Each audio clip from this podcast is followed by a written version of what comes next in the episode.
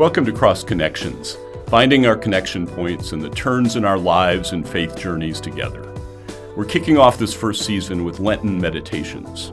Daily throughout Lent and on Easter Sunday, you'll hear devotions for your Lenten journey, including scripture reflections from members, clergy, and staff of St. David's Episcopal Church in Wayne, Pennsylvania.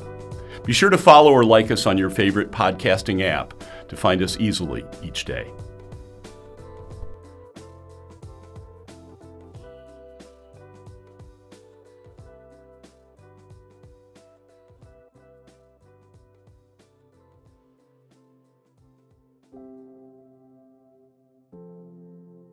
Today is Palm Sunday. The day's reflection is based on the following readings, which are linked in our show notes Psalm 118, verses 1 and 2, and verses 19 to 29. Matthew chapter 21, verses 1 to 11, or Psalm 31, verses 9 to 16.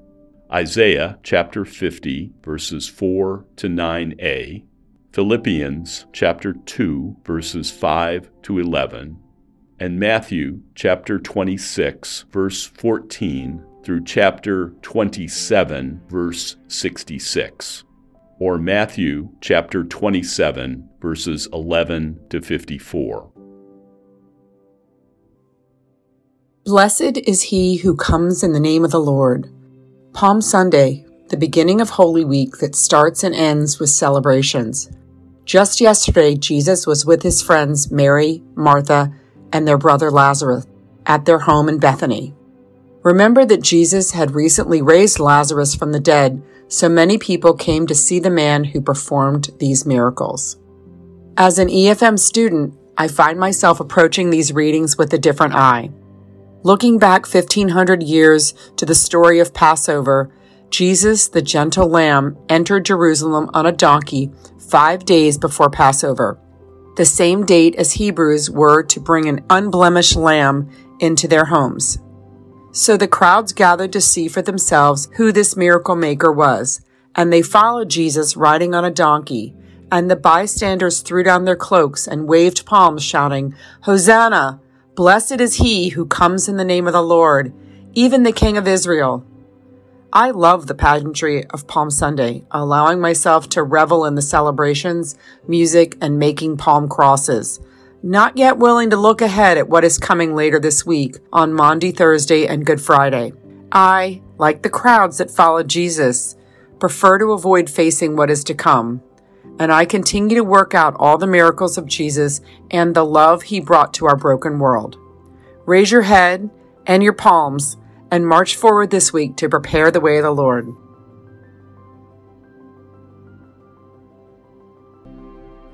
Let us pray. Almighty and ever living God, in your tender love for the human race, you sent your Son, our Savior Jesus Christ, to take upon him our nature and to suffer death upon the cross, giving us the example of his great humility mercifully grant that we may walk in the way of his suffering and also share in his resurrection through Jesus Christ our Lord, who lives and reigns with you and the Holy Spirit, one God, forever and ever. Amen. Today's reflection was written and read by Susan Nagy. To see the photos submitted with this reflection, please visit our show notes.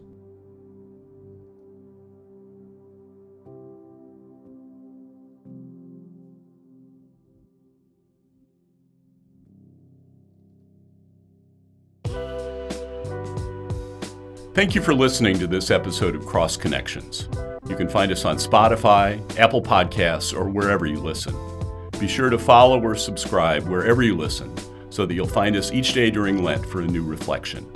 If you like what you hear, we'd love if you would share this with your friends and rate us in Spotify and Apple Podcasts so other people can find us as well. Don't forget to visit our show notes for links to today's readings, the bio of today's reflector, or to access a printable copy of our Lenten devotional.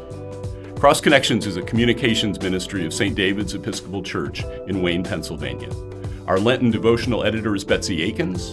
Voiceovers recorded by Ned Miller. Our director of Christian formation is Emily Given. Lenten devotional graphic design and podcast production by Natalee Hill. Stock media music provided by Marscott and Mood Mode Pond 5. You're welcome to learn more about all of St. David's worship offerings and ministries at stdavidschurch.org. That's S T D A V I D S C H U R C H dot org. Wishing you a holy and blessed season.